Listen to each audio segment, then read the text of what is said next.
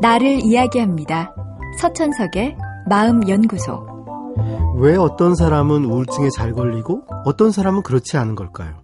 이 질문에 정확히 답할 수만 있다면 그것을 이용해 분명 치료 방법도 찾아낼 수 있을 겁니다. 그래서 많은 학자들이 우울증 환자의 뇌사진을 찍고 유전자를 분석하고 호르몬 수치를 측정하는 등 많은 연구를 해왔고 지금 이 시간에도 하고 있습니다.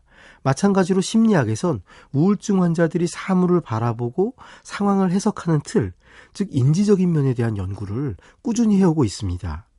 우울증에 잘 걸리는 분들은 우울증에 걸리지 않는 분들과 비교할 때 생각하는 방식에서 약간의 차이가 있습니다.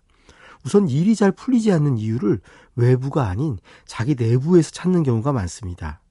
예를 들어 입사 시험을 망쳤다고 하면 우울증에 잘 걸리는 분들은 자기가 준비를 소홀히 한 걸 자책합니다.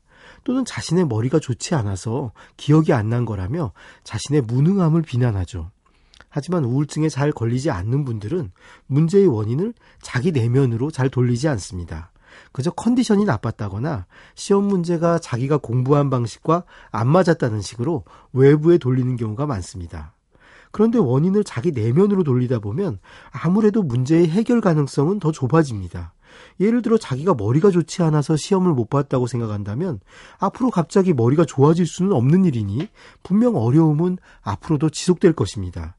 반면 그 회사의 시험 문제가 자기가 공부한 방식과 안 맞았다고 생각하면 공부 방법을 바꾸거나 다른 회사 시험을 보면 해결이 될 것입니다.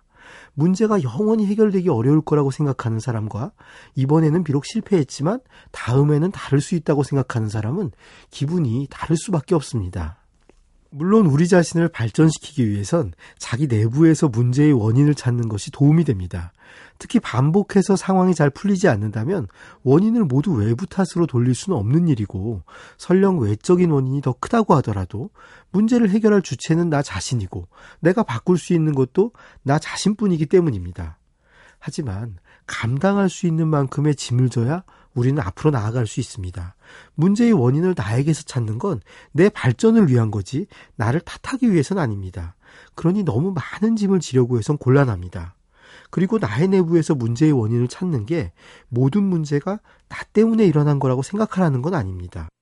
특히 머리가 나빠서 운이 없어서 부모를 잘못 만나서처럼 변할 수 없는 나의 속성을 탓해선 곤란합니다.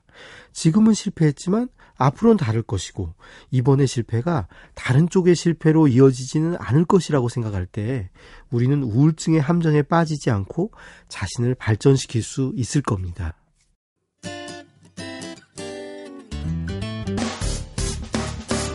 기쁠 때면 내게 행복을 주는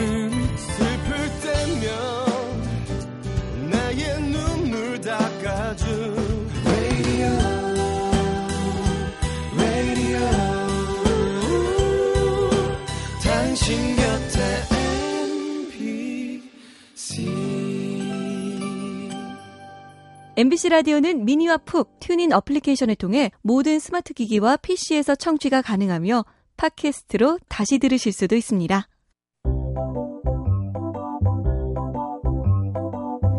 서천석의 마음연구소. 지금까지 정신건강의학과 전문의 서천석이었습니다.